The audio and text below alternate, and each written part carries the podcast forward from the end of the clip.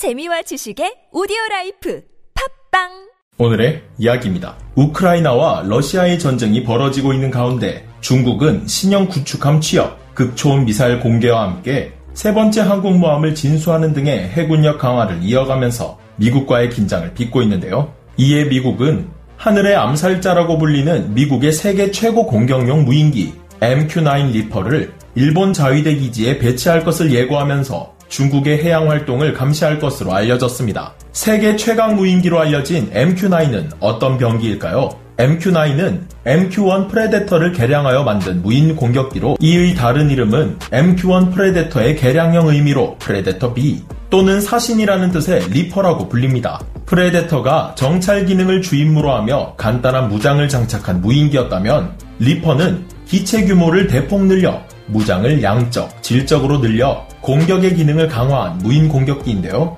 AGM-114 헬파이어 대전차 미사일, GBU-12 페이브웨이 레이저 유도 폭탄도 장착 가능한 MQ-9 리퍼. 리퍼는 비교적 최근에 개발된 기종으로 리비아 내전에서 온갖 목표물에 헬파이어를 발사하여 아군의 화력 지원을 해주는 등의 공을 세웠으며 그 외에도 사신이라는 이름답게 ISIL의 서방 인질 참수 담당 지하디 존, 이란의 장군 카셈 솔레이마니, 2021년 카불 공항 테러범들과 ISK 간부까지 저승으로 인도했다고 합니다. 세계 최강이라는 수식어답게 리퍼는 많은 장점을 가지고 있는데요. 우선 가장 큰 장점으로는 유인기가 아닌 무인기다 보니 위험 지역 작전이 가능하다는 점과 인명 손실이 없다는 점이 가장 큰 장점이었고 값싼 유지비, 값싼 기체 단가, 스텔스 기술로 인해 기체가 레이더에 잘 잡히지도 않는다는 장점을 가지고 있습니다. 이렇게 뛰어난 성능을 발휘하다 보니 리퍼는 그 시스템 구축 비용이 많이 든다는 단점을 가지고 있지만 인명 손실이 없다는 점과 증명된 뛰어난 화력은 이 단점을 충분히 커버할 것이라는 생각이 드는데요.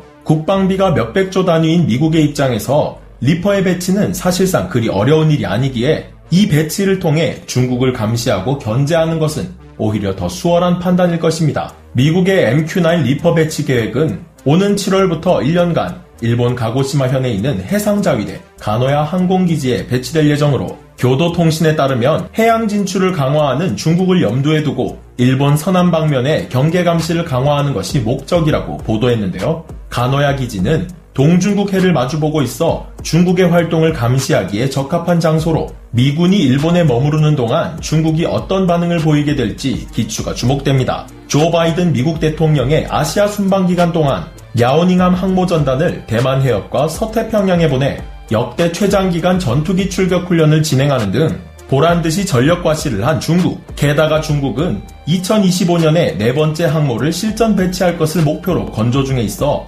앞으로의 중국 해군력은 더욱 강화될 것으로 예상되는데요. 이에 순방을 마친 조 바이든 대통령은 중국 외교 전략의 기조를 공개하면서 앞으로의 중국을 향한 강도 높은 대응을 예고하기도 했습니다. 현재 국제 질서의 가장 심각한 도전은 러시아의 우크라이나 침공이 아니라 중국이라고 규정할 정도로 중국을 향해 강도 높은 겨냥을 하기 시작한 미국 정부. 앞으로 미국과 중국 사이의 대결의 장인 인도 태평양 지역의 긴장은 더 높아질 것으로 보이는데요. MQ-9 리퍼의 배치는 과연 중국 견제에 어떤 영향을 미치게 될까요? 오늘의 이야기 마치겠습니다.